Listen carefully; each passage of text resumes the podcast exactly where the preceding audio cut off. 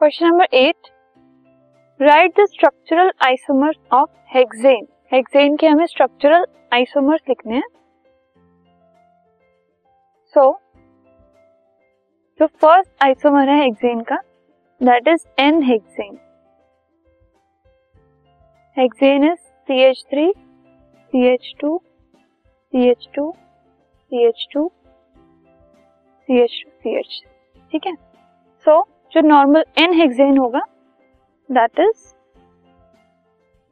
two three four five six carbon जो extreme वाले हैं, उनमें तीन तीन हाइड्रोजन एटम्स एंड मिडल में दो दो। ठीक है? ये फ़र्स्ट आइसोमर है। सेकेंड वाले में होगी एक branch that means C H three C H two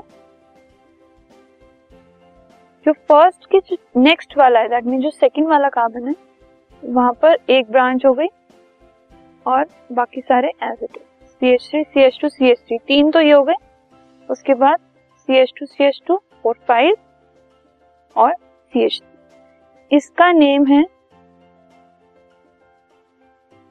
two methyl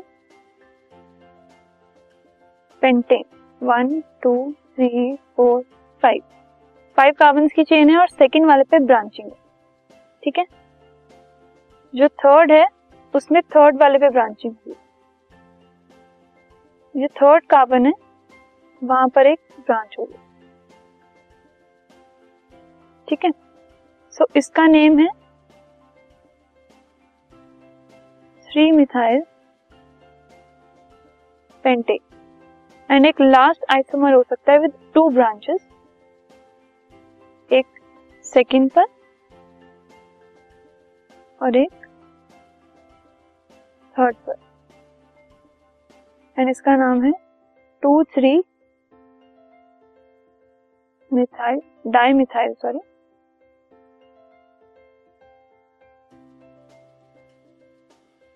butane क्योंकि सेकेंड और थर्ड दोनों कार्बन पे ब्रांचिंग है, वो भी मिथाइल कंपोनेंट्स की, और टोटल फोर कार्बन की ये वाली straight chain so these are the four structural isomers of hexane